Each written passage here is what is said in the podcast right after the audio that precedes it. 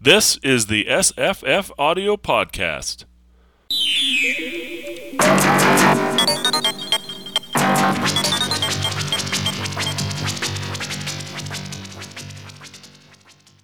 This week's podcast is a recording of 8 O'Clock in the Morning by Ray Nelson. It was recorded for us by Gregg Margarite. Join Gregg and me after the story for a conversation with Ray Nelson himself. SFF Audio presents 8 O'Clock in the Morning by Ray Nelson. Read by Gregg Margarite. At the end of the show, the hypnotist told his subjects, Awake. Something unusual happened. One of the subjects awoke all the way. This had never happened before. His name was George Nada, and he blinked out at the sea of faces in the theater, at first unaware of anything out of the ordinary. Then he noticed spotted here and there in the crowd the non human faces, the faces of the fascinators. They had been there all along, of course, but only George was really awake, so only George recognized them for what they were. He understood everything in a flash, including the fact that if he were to give any outward sign, the fascinators would instantly command him to return to his former state, and he would obey. He left the theater, pushing out into the neon night, carefully avoiding any indication that he saw the green reptilian flesh or the multiple yellow eyes of the rulers of Earth. One of them asked him, Got a light, buddy? George gave him a light, then moved on. At intervals along the street, George saw the posters hanging with photographs of the fascinator's multiple eyes and various commands printed under them, such as work eight hours, play eight hours, sleep eight hours, and marry and reproduce. A TV set in the window of a store caught George's eye, but he looked away in the nick of time. When he didn't look at the fascinator in the screen, he could resist the command, Stay tuned to this station George lived alone in a little sleeping room, and as soon as he got home the first thing he did was to disconnect the TV set. In other rooms he could hear the TV sets of his neighbors, though. Most of the time the voices were human, but now and then he heard the arrogant, strangely bird-like croaks of the aliens. Obey the government, said one croak. We are the government, said another.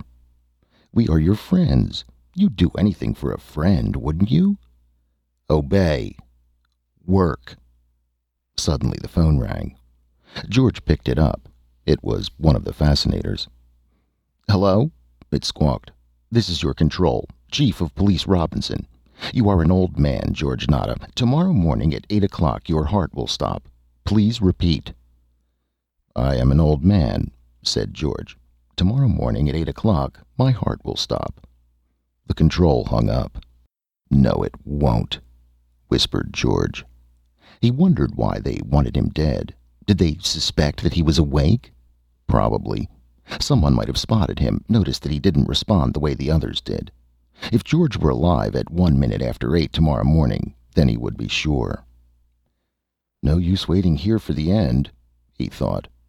He went out again, the posters, the TV, the occasional commands from passing aliens did not seem to have absolute power over him, though he still felt strongly tempted to obey, to see things the way his masters wanted him to see them. He passed an alley and stopped. One of the aliens was alone there, leaning against the wall. George walked up to him. Move on, grunted the thing, focusing his deadly eyes on George. George felt his grasp on awareness waver. For a moment the reptilian head dissolved into the face of a lovable old drunk. Of course the drunk would be lovable. George picked up a brick and smashed it down on the old drunk's head with all his strength. For a moment the image blurred. Then the blue green blood oozed out of the face and the lizard fell, twitching and writhing. After a moment it was dead. George dragged the body into the shadows and searched it. There was a tiny radio in its pocket and a curiously shaped knife and fork in another. The tiny radio said something in an incomprehensible language. George put it down beside the body, but kept the eating utensils. I can't possibly escape, thought George. Why fight them? But maybe he could. What if he could awaken others? That might be worth a try. He walked twelve blocks to the apartment of his girlfriend Lil and knocked on her door. She came to the door in her bathrobe. "I want you to wake up," he said. "I'm awake," she said. "Come on in." He went in. The TV was playing. He turned it off. "No," he said. "I mean really wake up." She looked at him without comprehension, so he snapped his fingers and shouted, "Wake up! The Master's command that you wake up!" "Are you off your rocker, George?" she asked suspiciously. "You sure are acting funny." He slapped her face. "Cut that out!" she cried. "What the hell are you up to, anyway?" "Nothing," said George, defeated. "I was just kidding around." "Slapping my face wasn't just kidding around," she cried. There was a knock at the door. George opened it. It was one of the aliens. "Can't you keep the noise down to a dull roar?" it said. The eyes and reptilian flesh faded a little, and George saw the flickering image of a fat, middle aged man in shirt sleeves. It was still a man when George slashed its throat with the eating knife, but it was an alien before it hit the floor. He dragged it into the apartment and kicked the door shut. "What do you see there?" he asked Lil, pointing to the many eyed snake thing on the floor. "Mr. Mr. Coney," she whispered, her eyes wide with horror. "You just killed him like it was nothing at all. Don't scream, warned George, advancing on her. I won't, George. I swear I won't. Only please, for the love of God, put down that knife. She backed away until she had her shoulder blades pressed to the wall. George saw that it was no use. I'm going to tie you up, said George. First, tell me which room Mr. Coney lived in. The first door on your left as you go toward the stairs she said. "Georgie, Georgie, don't torture me. If you're going to kill me, do it clean. Please, Georgie, please." He tied her up with bed sheets and gagged her, then searched the body of the fascinator. There was another one of the little radios that talked a foreign language, another set of eating utensils, and nothing else. George went next door. When he knocked, one of the snake things answered. "Who is it?" "Friend of Mr. Coney. I want to see him said George. "He went out for a second, but he'll be right back." The door opened a crack and four yellow eyes peeped out. "You want to come in and wait?" "Okay," said George, not looking at the eyes. "You alone here?" he asked as it closed the door, its back to George. "Yeah, why?" He slit its throat from behind, then searched the apartment. He found human bones and skulls, a half eaten hand. He found tanks with huge fat slugs floating in them. The children, he thought, and killed them all. There were guns, too, of a sort he had never seen before. He discharged one by accident, but fortunately it was noiseless. It seemed to fire little poisoned darts.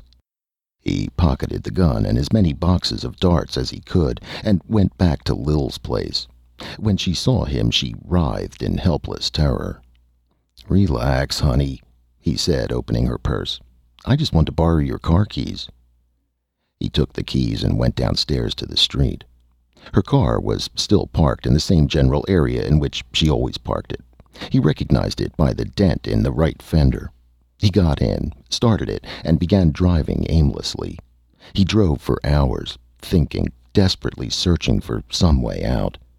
He turned on the car radio to see if he could get some music, but there was nothing but news, and it was all about him, George Nada, the homicidal maniac. The announcer was one of the masters, but he sounded a little scared. Why should he be? What could one man do? George wasn't surprised when he saw the roadblock, and he turned off on a side street before he reached it. No little trip to the country for you, Georgie boy, he thought to himself. They had just discovered what he had done back at Lil's place, so they would probably be looking for Lil's car. He parked it in an alley and took the subway. There were no aliens on the subway for some reason. Maybe they were too good for such things, or maybe it was just because it was so late at night. When one finally did get on, George got off. He went up the street and into a bar. One of the fascinators was on the TV, saying over and over again, We are your friends. We are your friends. We are your friends. The stupid lizard sounded scared. Why? What could one man do against all of them? George ordered a beer. Then it suddenly struck him that the fascinator on the TV no longer seemed to have any power over him. He looked at it again and thought, It has to believe it can master me to do it.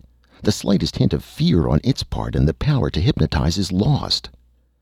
They flashed George's picture on the TV screen and George retreated to the phone booth. He called his control, the chief of police. "Hello, Robinson?" he asked. "Speaking." "This is George Nada. I've figured out how to wake people up." "What? George, hang on. Where are you?" Robinson sounded almost hysterical. He hung up and paid and left the bar. They would probably trace his call. He caught another subway and went downtown. It was dawn when he entered the building housing the biggest of the city's TV studios. He consulted the building directory and then went up in the elevator. The cop in front of the studio recognized him. "Why, you're Nada!" he gasped. George didn't like to shoot him with the poisoned dart gun, but he had to. He had to kill several more before he got into the studio itself, including all the engineers on duty. There were a lot of police sirens outside, excited shouts, and running footsteps in the stairs. The alien was sitting before the TV camera saying, "We are your friends. We are your friends," and didn't see George come in. When George shot him with the needle gun, he simply stopped in mid sentence and sat there dead. George stood near him and said, imitating the alien croak, "Wake up! Wake up! See us as we are and kill us!" It was George's voice the city heard that morning, but it was the fascinator's image, and the city did awake for the very first time, and the war began. George did not live to see the victory that finally came. He died of a heart attack at exactly eight o'clock. Hi, I'm Jesse. I'm Gregg. I'm Ray Nelson. Nice to meet you, Ray. Nice to meet you. Uh, one of our uh, listeners uh, mentioned your story would be a great uh, discussion for our podcast, and uh, after reading it, I I had to agree it was pretty great, um, and somehow I missed it. Um, I'm a big science fiction reader, and I don't think I'd ever read it before. Mm-hmm. It's uh, anthologized a lot. yeah, Yeah. and and uh, it's it's like uh, Gregg, you described it as like a, a spare. Uh, what? How did you describe it?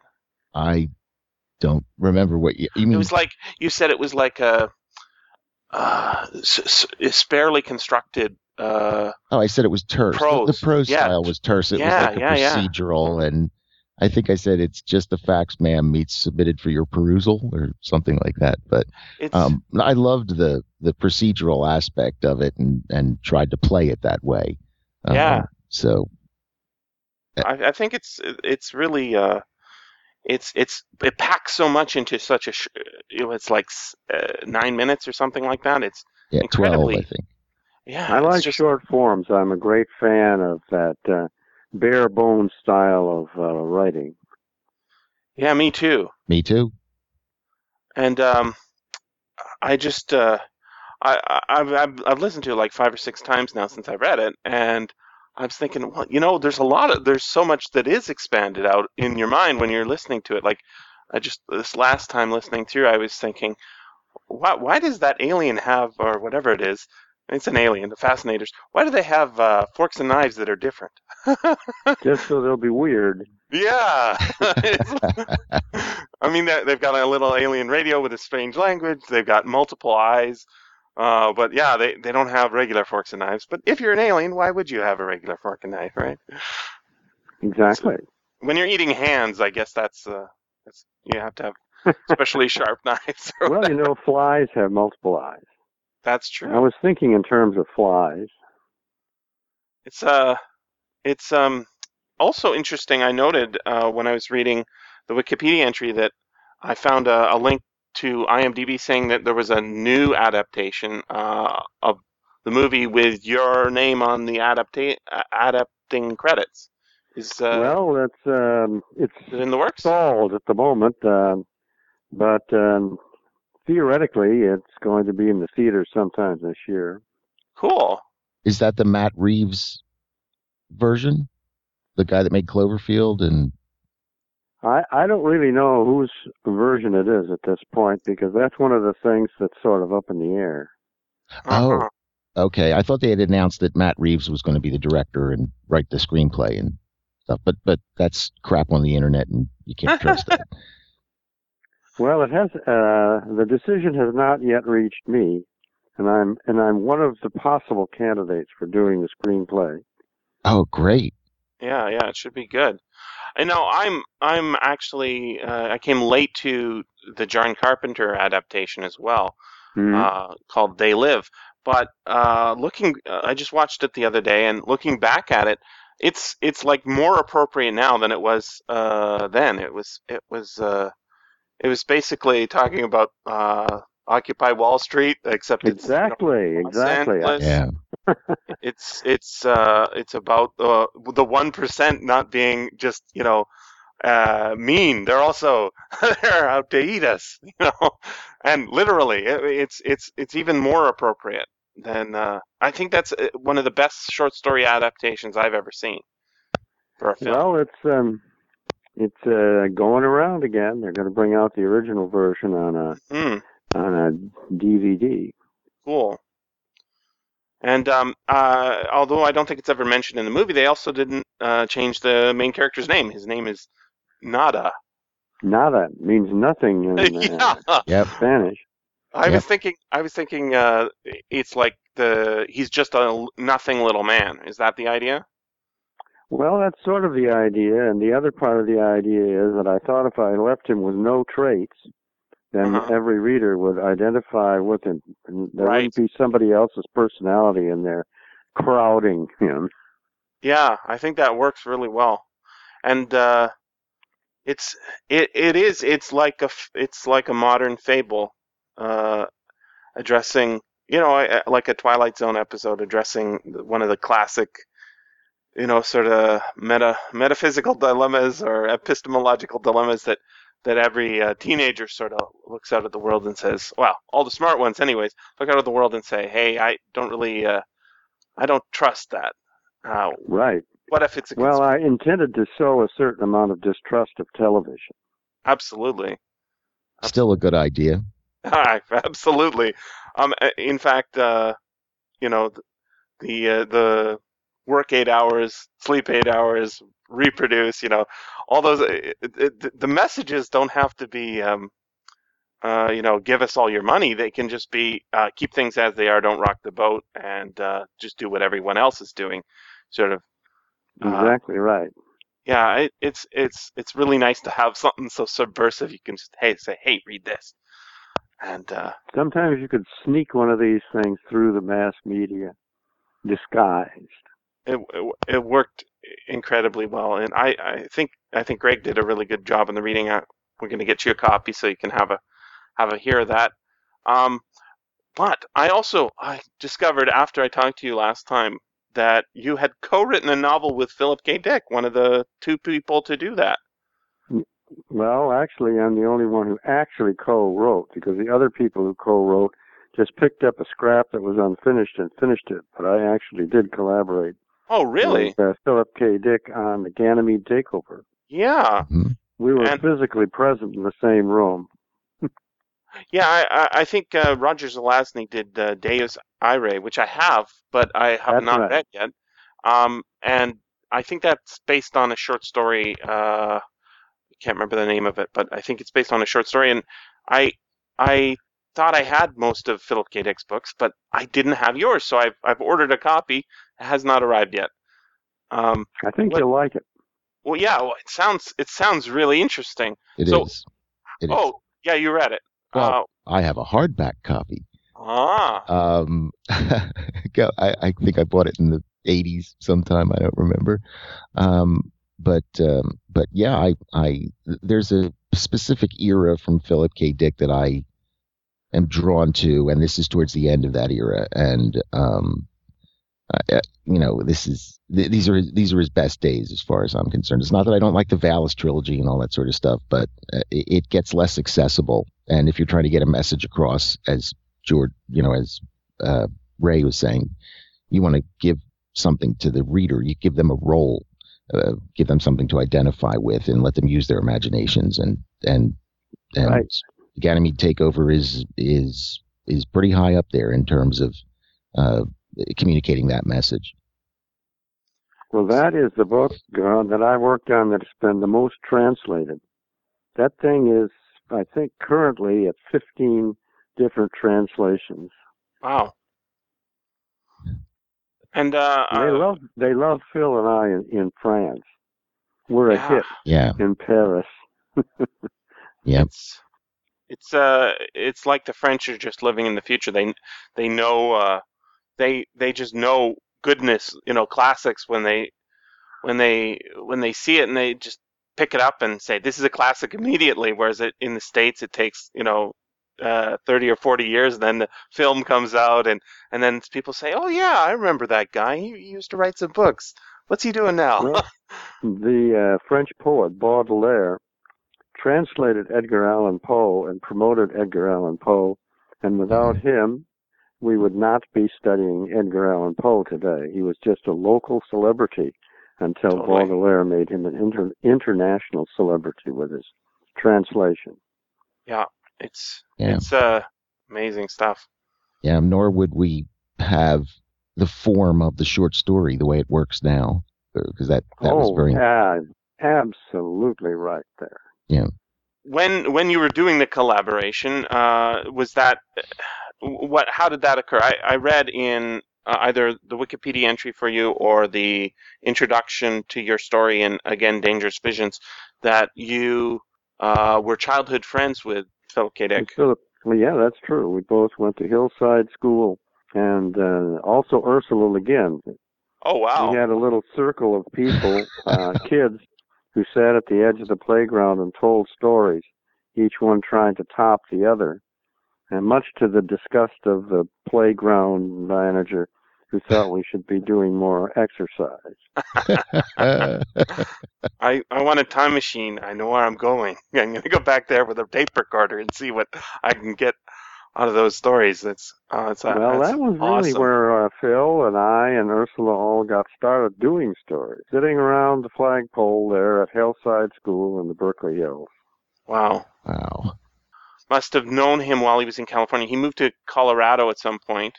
So this is like from 1950s to I guess this book was 67. I'm not sure when he moved uh, to Colorado, but uh, you, you're a California guy, but you're also you've been to France as well, Yeah, I was there for five years, and the tail some- end of the 50s. Yeah, and you met and did basically everything. According to, I, I've never seen Harlan Ellison so in awe of anyone else other than himself in his writing. Uh, but he was he was very impressed with your your. Uh, it it seemed that way, anyways, in the reading of your your life.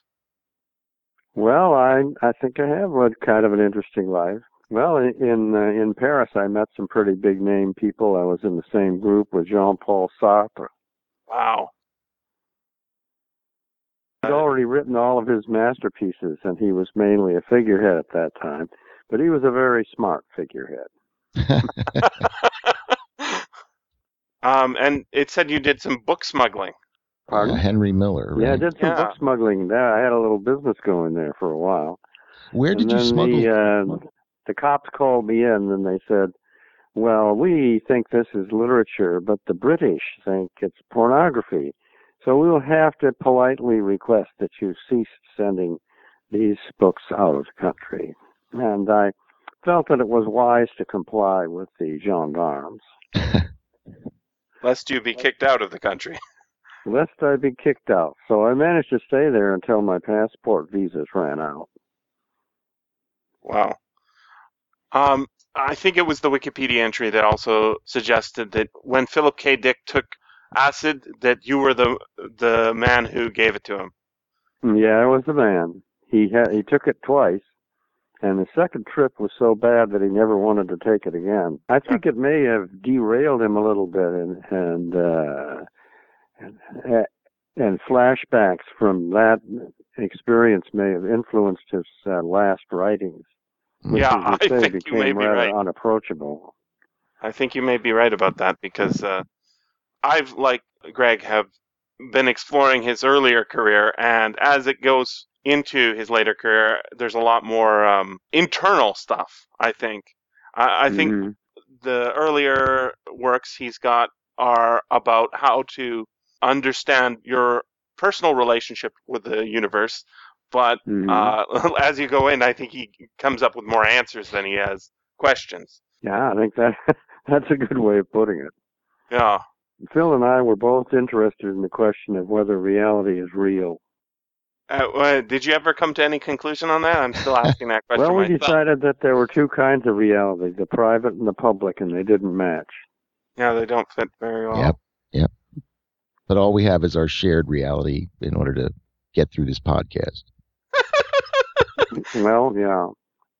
That's Uh, true. and I love I love radio theater, and if you guys could bring radio theater back, maybe we would stimulate the imaginations of the world. Well, you know, I just heard uh, Gregg. You just did a new project with the that new radio drama company out of Australia. Yeah. I Um, haven't heard about that. there there are a bunch of people trying. Um, i- i- it's the numbers aren't great, but there are enough people that are attracted by using their imaginations as opposed to having everything handed to them. That it does get some numbers, and and yeah, I've been working with Tim Heffernan down there, and we've been doing uh, The Drama Pod. the drama pod and it's done by people all over the world and, and assembled by him. So the actors don't have each other to bounce off of. We don't know like the delivery of the previous line. I just have to assume it was delivered the way i would deliver it and then you know respond to it that way. And so i think the biggest challenge is in the editing and and getting it all to which they do a great job of it's it's it's just it's not like radio where we would all stand around in the studio and bounce off of one another. Yeah, it's Uh, not I recorded kind of live. like that bouncing around. Me I too. do too. Me too. I love that. I did some radio theater for uh, listener-supported radio here in Berkeley.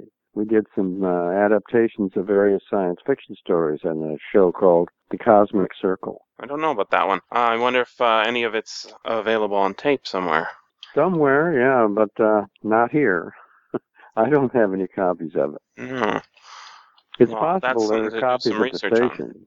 Yeah. KPFA is still here in the, in the Berkeley area, still working. But they're not working so much the way we work. We sort of uh, had the microphone and that was it. And what do they do now? They're just like put on They're the using recordings a lot.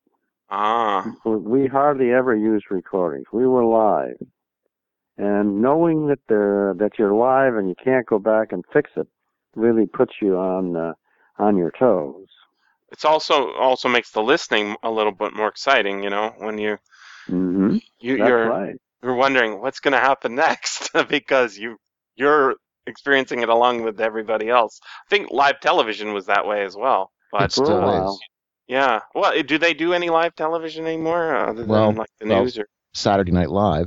Uh, Oh but, yeah, I guess there's that. Yeah. But um, but back in the '50s, when your show of shows was on, to me, that's you know Sid Caesar and Imogene Coca were the the pinnacle of that because they had to put Absolutely. Yeah, I mean, 90 minutes a week. It was just insane. And the, the writing room at that place was uh, Mel Brooks, Woody Allen, Larry Wow. Gelbart, um, you know, uh, just everybody you know now is out there. But yeah, and I and that's to me what what television comedy should be about. Well, these days they are so uh, it, it costs so much to do a television show that they are uh, always trying to be safe. I think Yeah. the last unsafe television show was um, the Vampire Slayer, Buffy the Vampire Slayer. That was the last show that uh, was edgy. Now it's uh, everybody's ordinary life. hmm And if I I already have my ordinary life, how about something with a little fantasy tossed in? yeah. Well, the only thing that I've seen that uh, you know the the the the, the kind that I really like is the anthology series, uh, where you know you never know what you're going to get the next day and uh, the next episode. And uh, Right. of course, you, you know they've tried to reboot the Twilight Zone a number of times, and it's you know it goes a season and then they cancel it. And they go a season and they cancel it. I don't think anthologies are well respected anymore, but. I just watched uh, the first episode of a new British series called Black Mirror, and I don't know if it's science fiction or not, but whatever it is, it's unbelievably bizarre, and I love that it doesn't play down to the audience. So there is there is still good stuff being made for the boob tube, but it's uh, Yeah, and the BBC, the BBC people will That's right. still take. Yeah. exactly. But yeah, I uh, I don't see a lot coming out of uh, regular commercial television that's that's uh, too exciting. Well, I'm, I have hopes for radio. If we hadn't have one good writer like Carlton E. Morse, one Carlton E. Morse could revive radio. You know, um, it's still alive in Canada, radio drama, but it's it's kind of uh, you know we're down to one show. It it actually should be more than that because with podcasting allowing people to listen anytime they want if they miss the episode you know it's not a point it's not an appointment that people have to keep they can m- move it around uh, right. you would think that it would be more popular but Here in the States, I we think people have got out of the Very habit. Home Companion, and that's it. yeah Yeah, pretty much. Um, and I and and there's something I also miss about that appointment. Like I knew when X minus one was going to be on, and I Hey, had to, that's right. That's a good point. I had to be by the radio, and that was important to me. It was a it was something special. Yeah, It was like a, a date with your best girlfriend. yeah. You you thought about it. don't miss week. that date yeah It, it seems to me that uh, X minus one and uh, Dimension X. I, I've only heard them. You know, I never heard them actually on the radio. I've only heard them since. But um, those uh, those were all performed live, and I know Escape and Suspense. They were um, they would do the same show. Like uh they had a really popular show. They would do it three or four years later. They just redo it again. And right. in the, because nobody's recording it and taping it for the most part, uh, that's you know your only chance is you better show up. But I think Well, actually, I have quite a few. Uh, I have a collection of uh, recordings of uh, radio theater shows that I play at intervals for my friends. yeah, there And there's a lot of stuff. science fiction is on on that too, and Yep. fantasy. So what what are your favorite shows? You got X minus one in there? Well, I think uh, I Love a Mystery's got to take the. I love a mystery. Yeah, I've heard that. Yeah.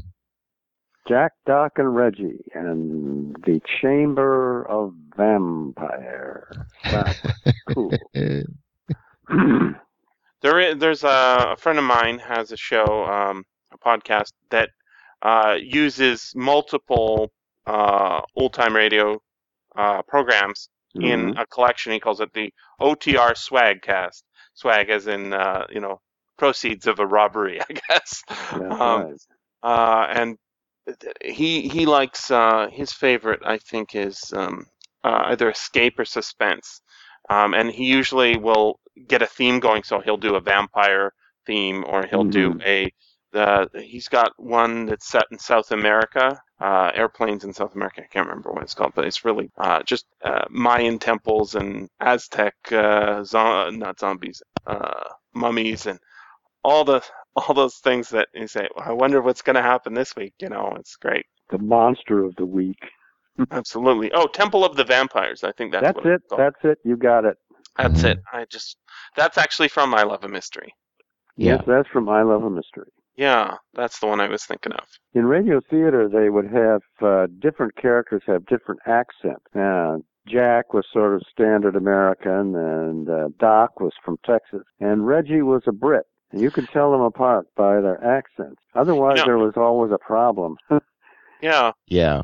Actually, you know, I should send you uh, when I'm sending you this recording. I should also send you uh, his show, my friend's show. Uh, his name is Bill Holweg, because now that I'm thinking about it, the show he does, which is um, it's an old time radio style. Uh, it's done Mhm. uh, just like Gregg does his new show. What what's that new show called again, Gregg?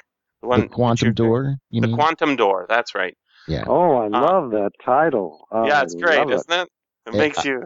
It, I have nothing. It's it's all written by a variety of people, led by this guy named Tim Heffernan, and um, I like it because I get to be Rod Serling. I Yeah, that's right. You Yeah. get to do the introductions, and Rather large shoes to fill, I think. I think Gregg's got a great voice for it, though. well, I don't. I do what I can. Bill Holweg has a show called. Uh, well, actually, it's not his show. He's he's one of the stars of it, and he does the editing for it, I believe. It's uh, called Jake Sampson, Monster Hunter. Well, that's sort of uh, pulp magazine but it's pretty good. Absolutely. Yeah. It's absolutely Pulp Magazine. Um, and they travel to Egypt to uh, solve some problem in, in an archaeological dig. Uh, they have to go down to Texas and uh, uh, help Robert E. Howard uh, close that uh, dimensional gate that he's been traveling through to get his stories. Um, and H.P. Ah, Lovecraft is getting into trouble. Yeah, exactly. He- He's uh, he's I got hear all the distant ideas. voice of H.P. Lovecraft. You got it. And all those uh, squiggling uh, tentacles coming out of the uh, from behind the door. Don't mind them. Don't mind them. No. So I'm gonna read. I'm gonna read uh, Ganymede Takeover, and as soon as it arrives, I think that's gonna be my my big treat. Uh, how come there hasn't been a recent reprinting of that? Is it um is it uh, who who owns the copyright? Is that you? Is it the I own the copyright. well? Why don't we get that uh republished? It's it's getting harder and harder to republish anything. Yeah, Really? yeah. Paper books are going through the ceiling. They're just it, their day is over. I I I weep, but no more paper, guys. ebook and and audiobook certainly we we I I can put you in contact with uh, some audiobook producers and uh, get an audiobook version made. I mean that's what we focus on here is is audiobooks and audio drama. So Mhm. I should be able to find somebody if you're if you're amenable. I uh, I want to I'm audio- amenable, but the but the market is shrinking. Well, for audiobooks it's growing. Yeah, But- and and we don't have to worry about the market. So, uh, like I'm affiliated with a site called iambik.com. I Yeah. could choose to do the Ganymede takeover, and nobody would. I mean, it would just be, you know, we get what we would just get a cut of whatever it sells, and if it only sells two copies, then you and I get checks for thirty cents. But but the thing can get Well, I can always spend thirty cents. well, actually, it'll be higher than that, but um, it'll get made and it'll it'll move some product. I I mean, if you want to do it, and I wouldn't mind doing the the uh, the Blake book, the William Blake book either. Oh yeah, that that's the other one I wanted to uh, read. I, I'm I, I I scour shelves looking for books to read. I've never seen a Ray Nelson book on the shelf, even though I have a bunch of those laser books. You did some r- Yeah. laser books, right? Um, I did more than you think. Oh, uh, they're not writing all under under your own name. Aha! I, I actually I, I like the the the consistency. You know, I'm a book collector, so I like the Mm-hmm. consistency of the of the the art style, and I like the colors. Um, some of the books are good, some of the books are bad. What what other pseudonyms did you write under? I might have one of your. I can't remember right now. It's been a long time. Okay, well, There's a Uh, list on his website. oh, is there? Okay, Yeah, you know that's the Yeah, other that's thing. right. I got a website. It's raynelson.com. Nelson Easy to remember. You're also a cartoonist. Oh, that's true.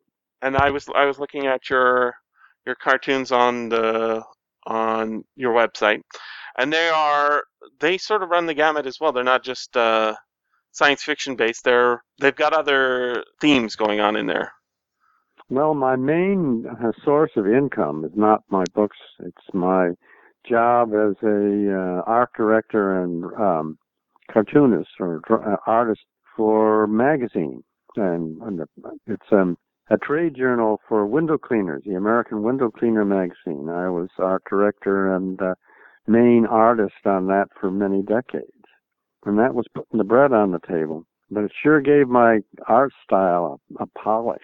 Turned out several hundred drawings during my tenure at that uh, magazine. Just looking at uh, inflate my girl, G- James. The Viagra is kicking in. Ah, these are good stuff. I, I was known as a cartoonist before I had any stories uh, published. I was known am, among the fans of fantasy and science fiction for having invented the propeller beanie. Right. Yeah, I was reading about that on your. It, it said uh, something like, you, you, "Oh no, maybe it was IMDb." There was a quote saying, uh, tens of thousands of generations from now, when everybody's forgotten your writing, you will still be known as the man who invented the propeller beanie. That's right. Did you get a patent on recently We discovered that, that propeller beanies had appeared before. Oh, really? That is, they appear for a few seconds in an early uh, black and white musical with uh, Fred Astaire called Flying Down to Rio. At the end of that, there is a sequence where a lot of uh, dancers are dancing on the wings of airplanes, and some of those dancers are wearing propeller beanies. So I'm I'm soft puddling the propeller beanie thing now, but I didn't know about the. Uh, I didn't know about the appearance in Flying Down to Rio at the time that I did that first propeller beanie. In propeller beanie time, people invent propeller beanies, right? That's it. That's it. Uh, well, you know, I think that it sort of speaks to uh, to the I, I want to take off. You know, I, you- Oh, when you yeah. put that on, it's it's like uh, uh, I, I I want the future to come and and and take me away to uh, to these cool places that are fascinating. Uh, you know, my father was at the 39 World's Fair, and he Mhm. told me about it until the day he died. You know what it impact it had on him, and I I saw that it had the same kind of impact on you. Only you were probably about 10 years younger. Um, just just tell me your impression of the world of tomorrow and the way that whole thing hit you. Well, the whole idea of there being a fabulous world of tomorrow waiting for us up ahead already inflated my imagination. But the big moment was when my brother and I were standing at the foot of this gigantic robot. And the robot had had one great trick. It was a one trick pony, but it was quite a trick. It blew a perfect circle uh, smoke ring. And here's my brother and I looking up with our eyeballs popping out of our heads and me sort of getting onto the trail of science fiction, and I'm still on it. Apparently, his name was Electro. Electro. And Sparky was smoking robot. dog. He had a robot dog named Sparky. Oh yeah, he you is you can see I still remember it after all Yeah. these years. Yeah, that's great. That's great. No, my father, it made such an impression on him, and that's that's one of the things I envy the most. That you know of his stories. I didn't get to see Fats Waller live, and I didn't go to the 39 World's Fair. Um, I'm also it, yes, it is. It is. Um, so there were two your World's Fairs. One was out on the coast here on Treasure Island near San Francisco. Right.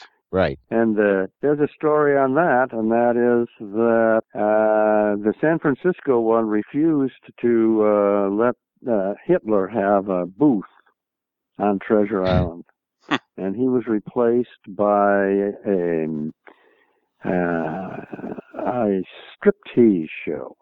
It was right in the slot that had been reserved for Hitler. But Hitler had a big Hitler had a big show in New York. I remember that. It was all all like um like an old fashioned farm was was being touted, except that there were a lot of swastikas hanging around. Wow. At that point Hitler Hitler was presenting himself to the world as somebody who would revive the good old days of the independent farmer. Yeah, that's still what they're doing. I guess so, yeah.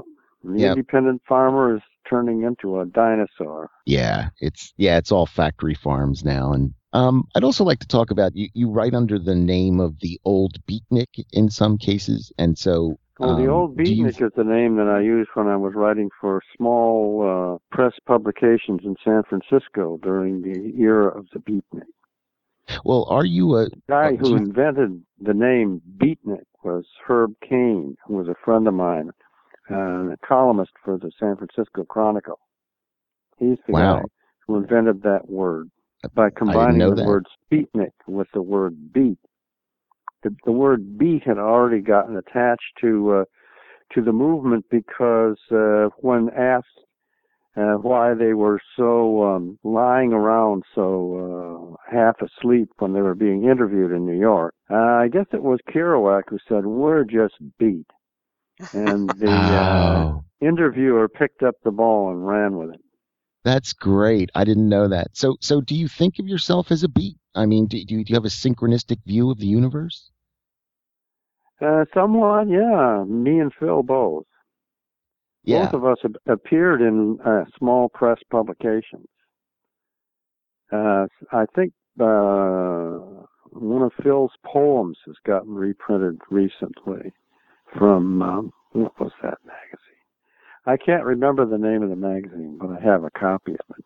Yeah, I was Hmm. the old beatnik, but I wasn't really that old at that time. But I Sure. took on the persona. I could probably take on the persona with uh, shamelessly now because I'm I just ex- turned 80. Ah! I turned 80 back on October 3rd. Congratulations. I made it to 80. Yeah. I'm, did you I'm think going to you'd have get this 10 one? good years, I think, because my father, uh, he died at 96 and his father died at 97. So I'm looking to be 90 at least. Yeah, you got a 16 or 17 years to go. Yeah, there's stuff to do fun. yet. Stuff to do. Right on.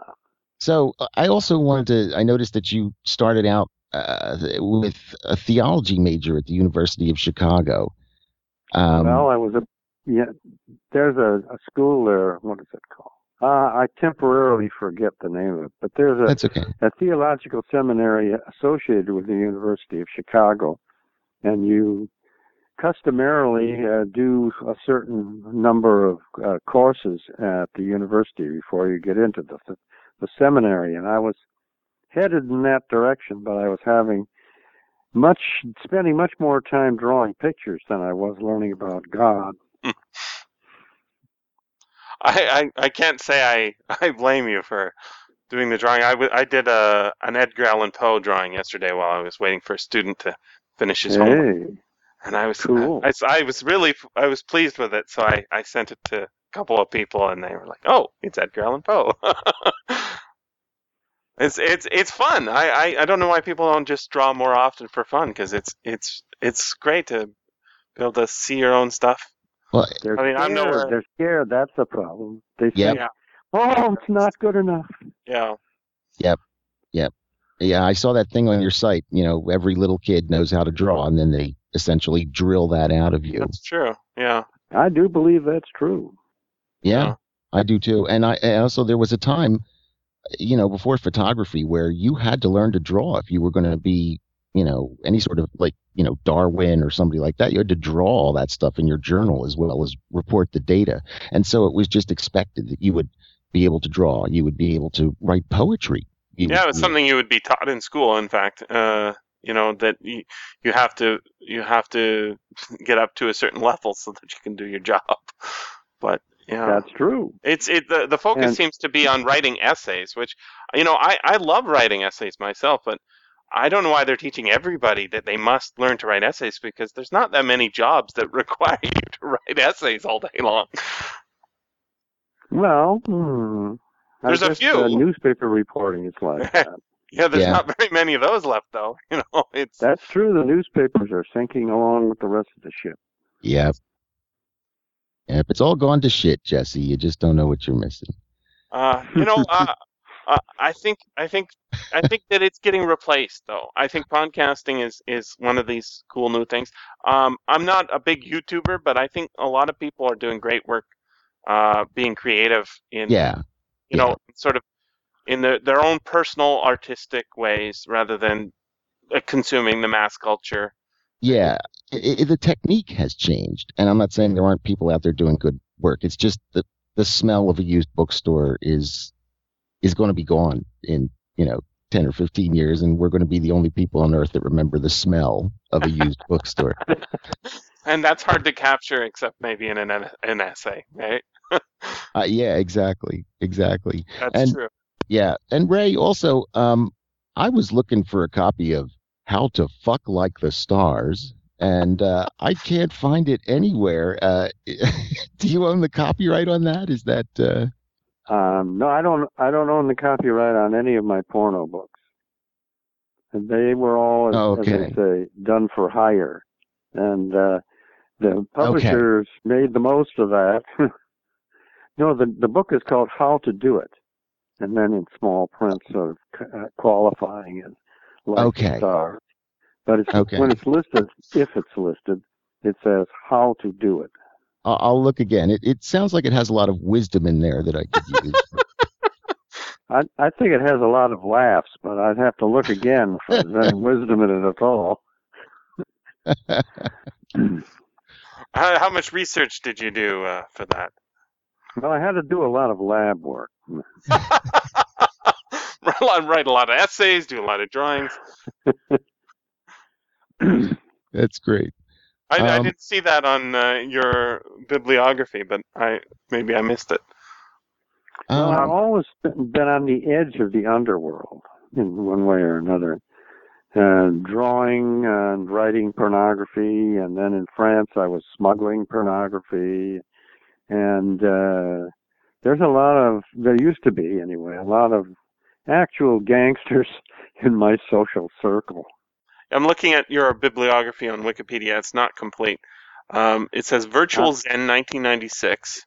Well, there's uh, there's a lot that I've written that I'm not particularly interested in having people track down. Yeah, the, the, the stuff that I did for hire was done uh, in a very light-hearted fashion, and uh, and sometimes taking uh, positions and voices that I didn't actually hold and, and don't hold now. Stuff that has my actual name on it is me talking, but the others are uh, whoever I happen to be at that particular moment. you've lived many lives. It it, it seems like. Well, I think that's true. I've uh, I have a, a slogan: "Push where it gives." So if something starts to work, I work with it. That sounds right. When I went to Yeah. Paris, the only thing I had to do was uh, I started out singing in the street, and I was wearing a cowboy suit at the time, so I got to be known as Tex. And but I didn't. Uh, nobody put any money into my cowboy hat until I started to sing um, black spirituals, and then. So here I am in a cowboy suit, singing black spirituals, and a guy named Boris Vian, who's also a science fiction writer, Hmm. he's on the other side of the street and he shouts across the street, Never heard a white boy sing so black. so that was how I uh, penetrated the the inner circles of French in intellectual society. That's great. I was the white boy who sang black. See, And I Uh, stayed being Tex until I left France. wow. So yeah, that's that's another uh, sort of uh, uh, alternate pseudonym, uh, Ray Tex Nelson. Yeah. I was called Tex the Singing Cowboy. There's a there's a turning point in the career of a singer when you sing indoors rather than outdoors, and I managed to turn that corner. But I still had my cowboy hat on. And I and as I learned how to speak French, I was told, don't lose your American accent. That's your most important asset.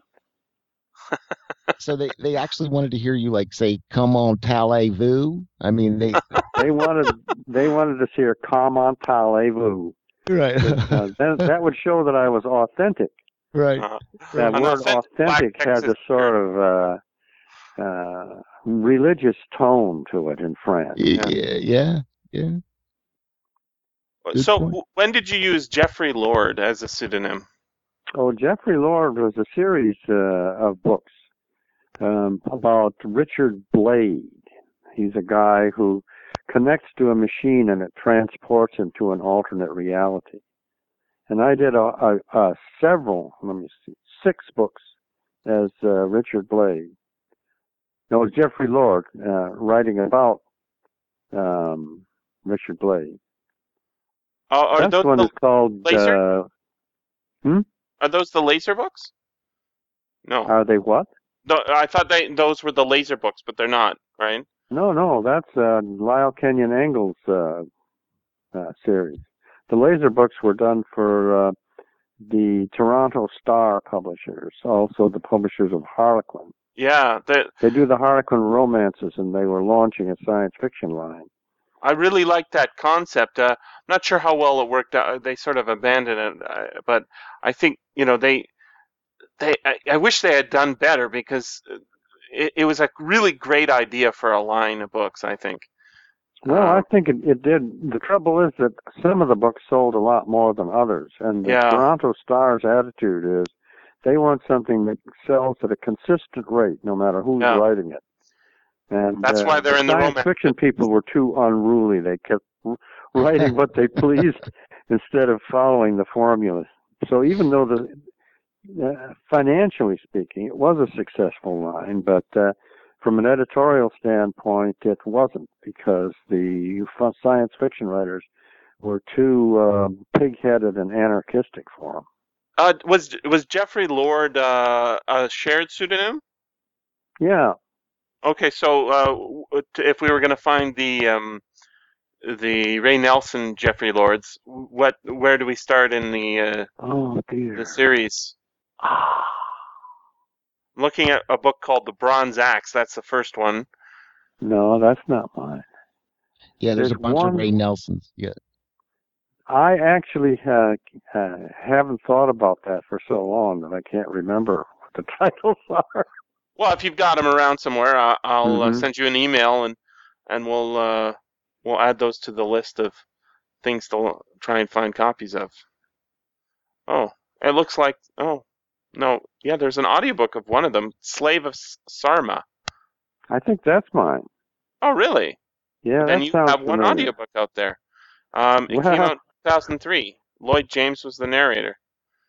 Yeah, well, I didn't Well- keep very good track of those books because they were once again they were uh, Work for for hire. hire books, so I didn't I don't hold the copyrights on them.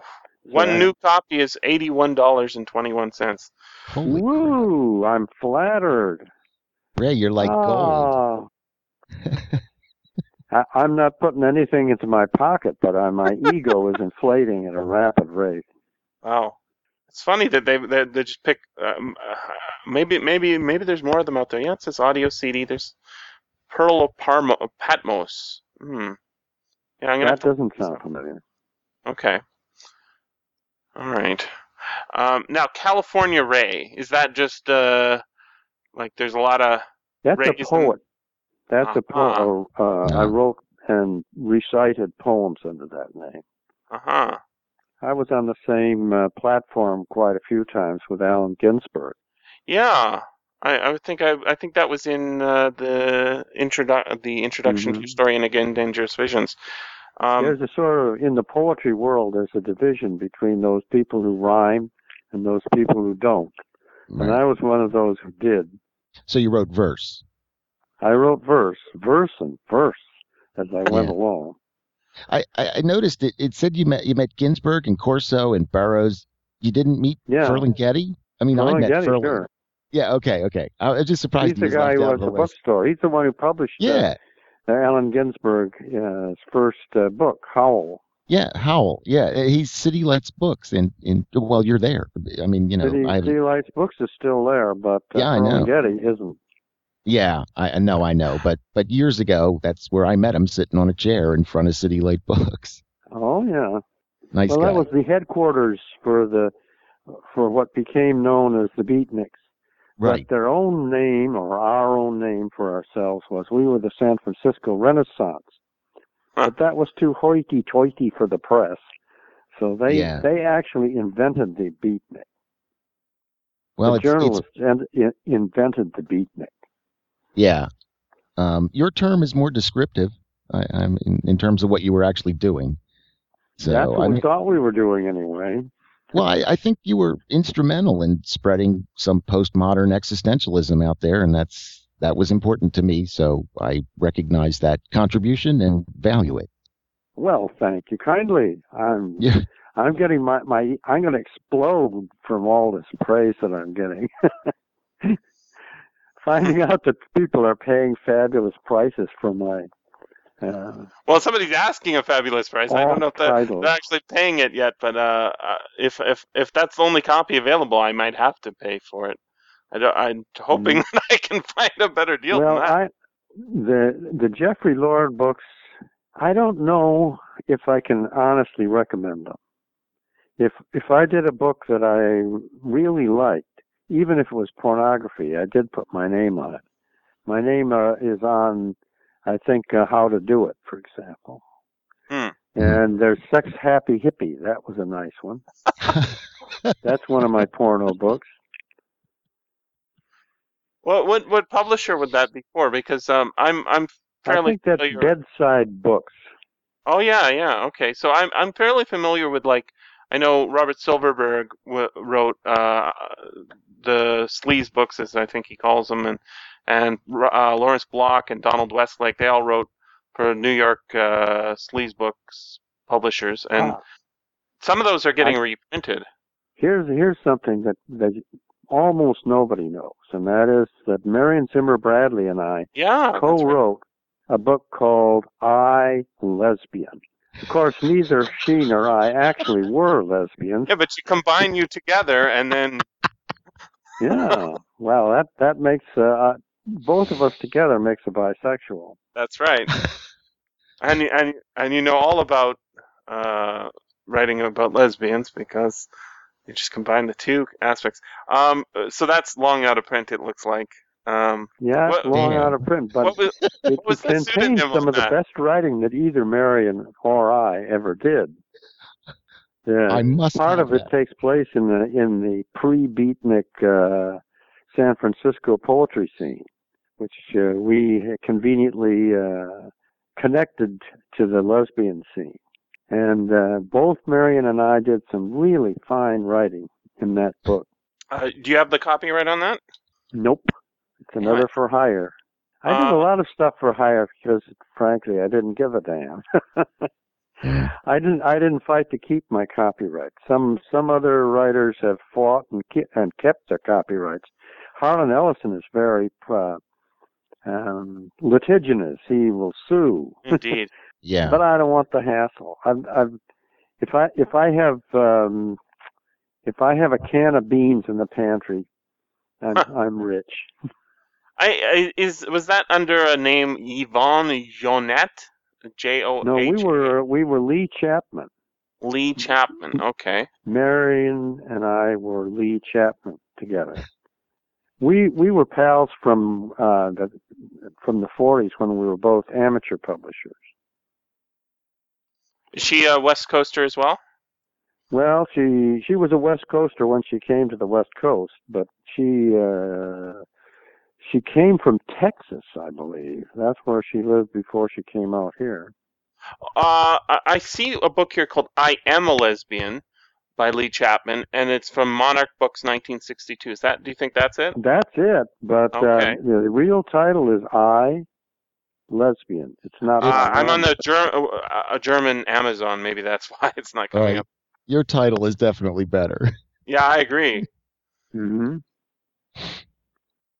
Well, you know, a, a lot of uh, writers originally got to got together as publishers by mimeograph of amateur magazines, of fanzines. And when I first knew Marion, she was Astra Zimmer. That was her name. And then she got married and turned into Bradley. Uh, but she hang on to the Bradley name because uh, people had already become familiar with it by the time she got a divorce. Yeah. Yeah. Yeah, I don't blame her. And that there's another smell that no one's the smell of a mimeograph machine.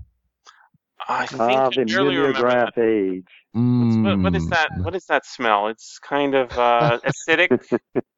I just No. barely Yeah. remember it. Right? It's like the blue. That's where Ray Bradbury got his start in mimeographs. There were h- hundreds of mimeographs across the nation, and uh, amateur publishers uh, churning out vast quantities of material. And some of the amateurs, uh, Bob Silverberg got started in fanzines. And it's a long list. yeah, it was it was basically the first personal press that one guy could have and just pump the thing and out they'd come. So That's it. Yep. Before that, it was really uh, difficult to have an a- amateur uh, publication because it was hand set type. You had to uh, laboriously uh, make a font full of type and then print it and then take down the stuff and put it in again. But nevertheless, Clark Ashton Smith, he was one of the Lovecraft group That's Right. how he got started. Yeah. I never even thought about side. that. Yeah, he must have done it that way. Yeah, those Hyboria stories. Yeah. Oh my God, that would have been so much work just for a f- Yeah, fan. it was a huge amount of work. And the ah. first Oh. time that Yeah. H.P. Lovecraft was published, he was published that way. That's right. Yeah. And Robert E. Howard, when he was first Yep. published, he was published that way. Yeah. Those are those, by the way, are worth some big money. Those old fanzines. If you if you can get and uh, and they are worth it too. I'll Uh, yeah. Some of them are Yeah. a masterpiece. They're beautiful. No, nobody the today contributors would go are to the astounding as trouble. well. Uh, It, uh, you, find, you find who was working on them. It was basically everybody who had a name back then. It was amazing. Exactly, exactly. A lot of the stories that H.P. Lovecraft got famous for were first published in in fanzines and then reprinted in Weird Tales magazine. Yeah, he he Yeah. actually it reminds me of you know he's like a he's a he was an amateur first. He he he really cared more about the community and working on his stuff and and thinking about. He's more like a blogger today than he is like a an you know sort of 1950s writer. You know, sending off manuscripts in the mail. The only guy who ever b- bought anything from him was the the editor of Weird Tales, Farnsworth, right? And That's and then right. and Yeah. and then I think he sold something to Amazing, then he was dead. But if if if Farnsworth Wright didn't want, you know, He had he, he had one it, he in just published it astounding. somewhere He had, one he had one in astounding stories, Right. The Color from Outer Space. yeah. Uh, I think I but think he that didn't he didn't he didn't go to any effort to get those publications. His friends said, Yeah. "Oh, hey, you better publish this fan." Yeah, he's a amazing figure and a great writer. We're doing He- uh, He Pickman's invented a whole category of horror stories. That is uh, absolutely. extraterrestrial monsters. absolutely. Before that, we had werewolves, we had ghosts, we had Right, vampires. They were all earthbound. He's But uh, cosmic Lovecraft introduced the monster from outer space to the world. And such an influence, such or from another whole genre invented. Yeah. from Since Poe, past there's not been such an innovator. It's true. Yep. Yep. You know, I, I have a, a biography. I think L. Sprague de Camp wrote of um, Mhm. Of Lovecraft, and of all the yeah, he wrote imagery, a I, biography.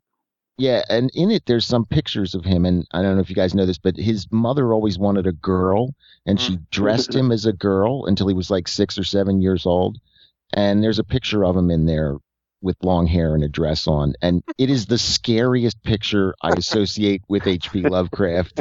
I think that's the picture we should put on the H.P. Lovecraft page showing you know, uh, Well, his father was an occultist.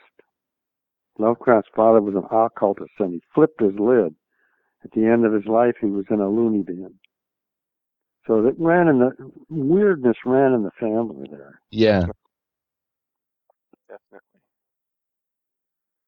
So, Ray, I have one more question, uh, and since we're ostensibly supposed to be talking about eight o'clock in the morning here, Right. um, uh, in the story, which I liked, which I certainly like better than Carpenter's adaptation, um, I like Carpenter's adaptation and I like the story. I think they're both I- really good. I do too. Uh, but I prefer the story for a specific reason, and that's because of the fascinators. You you made Yeah, this, that's a great word. you made this a natural thing, like snakes looking at their prey, or you know Mhm. crocodiles, that sort of thing. And the fact that that was taken out of the movie and turned into a technological thing as opposed to a a, a natural thing built into that species. Um, I was just wondering what your reaction was. I mean, you know, how integral do you believe that to be to the story? Well, I have to take some responsibility for the Carpenter version because that was done in collaboration with me. Oh, Okay. That it's uh, Frank Armitage is the name on it. yeah. And Yeah. that No Frank such Armitage person. is a, is a That's name. a that's a fictional Lovecraft. character. It's a collective pen name. Me and Carpenter, Carpenter's girlfriend, and Roddy the wrestler. And the Right. only person who actually wrote down actual words was me. So if Huh. there's something out of kilter with the movie, I have to take the blame. Oh, I'm not. I'm not blaming anybody. I'm just saying it went. It, it, I understand that the mechanism for visual purposes required that they have something. You put the glasses on, you take the glasses off, that kind Exactly. of thing. Um, and and that and that was used to an incredibly good extent in that scene. You know, this is your god and, and all that sort of stuff. But Mhm. um, uh, but I, I just uh, when I sat down to do the story and I realized that it was not about a, a technique, you know, an object like glasses. It was built into that creature like a snake can can hypnotize their Mhm. prey. Um, it gave it a whole nother dimension for me. Yeah. Um, and and and I just wondered, you know, well, the wondered how- glasses are in there so that we can have something visual. Yeah. Right. When it turns into a movie, we have to be able to show instead of tell. right. And and that is where the glasses come from. They're actually the idea from those glasses comes from uh, what is called the Venetian blinds glasses that are uh, for sale in Venice as a tourist attraction. They're uh, uh, not glasses, but they're sort of like a Venetian blind that you put on, and that was where we got the idea for Like that louvers? particular gimmick. Well, it works really well. I mean, I'm I'm not trying to criticize the the, the technique. I just that is well, just something we did a struck lot of me. head scratching. How are we going to show this rather than tell? Because in in writing something in prose, you can uh, say a few words, and the audience is going to fill in the blanks. But in a movie, you got to have it there on the screen. Yeah, uh, you you get into the guy's head in the story, and it's it's done through, you know, the exposing of of his mental landscape in the Mhm. story, and you know he, he we only hear what we need to about what's going on in his mind, but it is it, Right. it was done through hypnosis. You can't do hip you can't show somebody really waking up very easily on screen. What you need to be able to do is I think I think that's why I think it's such a great adaptation. And there aren't that many great stories that get adapted to Mhm. film uh, that are short stories. I can't think of a lot. I, I think, you know, uh, of the Philip K. Dick movies, uh, none of them are really that great an adaptation. I think Blade Runner is a good movie, but it's it's not really what the novel was. It kind of takes a couple aspects. But That's Not right. Well, that that happened with the. I, I I've been told that Phil is the most movieized of all writers. what is that? What's that? Can maybe that's true. He's That's certainly what the I most believe. science fiction. I would say. He's, I think he's at the least most in science optioned. yeah. yeah. No, I I believe he's the Um, most optioned.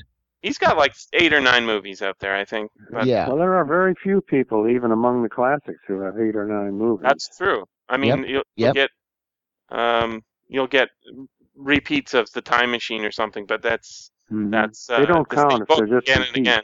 Yeah, it's Right. It's, Phil's movies are all from separate stories. Yeah. There's no redos in that series that I know of. well, they're they're just about to redo Total Recall for some reason. I don't I don't know what the reason is, but I guess money. money is the reason. But uh, well, yeah, yeah. I'm a big And fan of John. Schwarzenegger owes a lot to Phil. Absolutely. Yeah. Yeah, But I'm a big Phil's fan scripts John make Carpenter. Schwarzenegger a hero. I, I like I like John Carpenter's movies. When he did The Thing, I Mhm. I think that that's a an, a big improvement over the the uh, it, it's a cosmic horror story. You know, it's a big true. improvement over the original short story. It's also an, a big improvement over the original movie version. Now wait a minute. Are you saying Sure. you don't like Marshal Dillon as the monster? I don't. I don't. I, I think that's one of the worst uh, movies No, by that. he, he's too too humanoid. Yeah. Yeah. That was John W. Campbell wrote the original on that story. Yeah. Who goes there?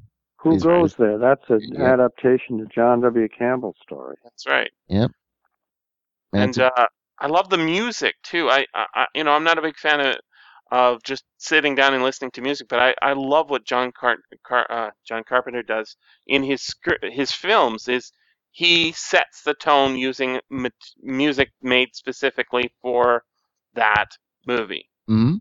He And- writes the music himself, It's great. and often plays it in in uh, in They Live. Uh, there's just him and overdubbing. And Yeah. and you know, I think when it was it uh, Gregg, you said this the cipher. He's the, the character is a cipher. Or was that Ray? You saying that in the story the character is Oh, you know an was it- everyman. Because his name is Nada. Right, right. Um, but also, I think that that's we get that in the movie as well. Uh, I know that Roddy Piper doesn't look like an everyman. Right? He's got the muscles coming out of every Mm-hmm. pore, but uh, I was told that Roddy speak. was stupid. That he'd he had made an, um, some kind of a movie that was a huge flop and a laughable, awful movie. And so people said, "You better write just action scenes for Roddy because he can't handle the dramatic part." But boy, were they wrong. Yeah. Roddy was a smart person, and he was in sense, in a sense, he was a smarter person than me because he managed to got, get a wrestling scene into that movie by threatening Yeah. to walk off the set. And it goes think- on for five minutes. I think it's a fantastic scene because you've got what a, what uh, you've got a character who is not very good at persuading people, uh, and you've got another guy who is justifiably saying this guy's insane, and I'm not going to do what that insane guy says, right? you that same I think it's very well paralleled by the story. We've got in the story he goes to the girlfriend and says, "Hey, uh, wake up," and she won't wake up, and he can't figure Yeah. out a way to wake her up, right? So he ties her up. And and that same scene happens in the movie, except it's not a girlfriend as much as it's the. I mean, it, it sort of happens twice, I guess. There's the, there is the Well, actual in it. my script, in Yeah. my script, that scene is blank pages. That was Roddy and three or four cameramen and the other guy going out in the alley behind the studio and shooting off the cuff and then editing it into a, a reasonably logical sequence. But uh, sharp-eyed fans have noticed that not farther, not much farther along in the story, we see these same guys who were all covered with bruises and uh, and scars uh, are are okay again. yeah, they're they're Yeah. healed up a little bit. It's been it's been a couple of days. Um, b- uh, by the way, you know Keith David, uh, also super fantastic actor. I, I love his work. He he's he's also you know one of these actors who that's the the guy Roddy beats up in the Right. that scene, or I guess they both beat each other up. But um, Keith David was in uh, the thing as well, but he's Mhm. also been in one of the finest uh, audio dramas I've ever heard. One of the Seeing Ear theaters, um, uh, in which he plays a vampire hunter.